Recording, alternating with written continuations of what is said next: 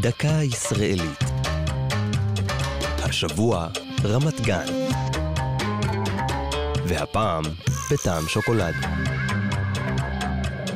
בסוף רמת גן יש מקום מיוחד, שם אפשר לעמוד ולהריח שוקולד, כתב יהונתן גפן, וכיוון לכיכר הציונות בקצה המערבי של רמת גן.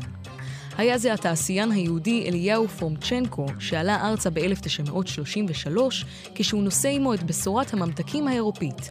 מכונות משוכללות, מומחים לשוקולד, וכמובן, הון כספי. הוא ושותפיו רכשו שטח ברמת גן, והחלו בהקמת בית חרושת ממנו נישאו ריחות מתוקים. לימים המפעל הראשון של חברת עילית. אט אט צמחה החברה וגדלה, ובזמן מלחמת העולם השנייה אף סיפקה ממתקים לצבאות בעלות הברית ששהו באזור. שני עשורים מאוחר יותר, בקצה השני של רמת גן, הוקם מפעל הממתקים של בצלאל דבלייצקי, צדה.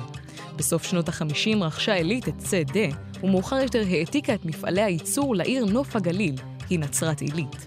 לפני שנים אחדות הרסו דחפורים חלק מהמפעל הוותיק ברמת גן למען מגדלי מגורים. בבניין ההיסטורי שנותר שוכנת היום המחלקה לאומנות של מכללת שנקר.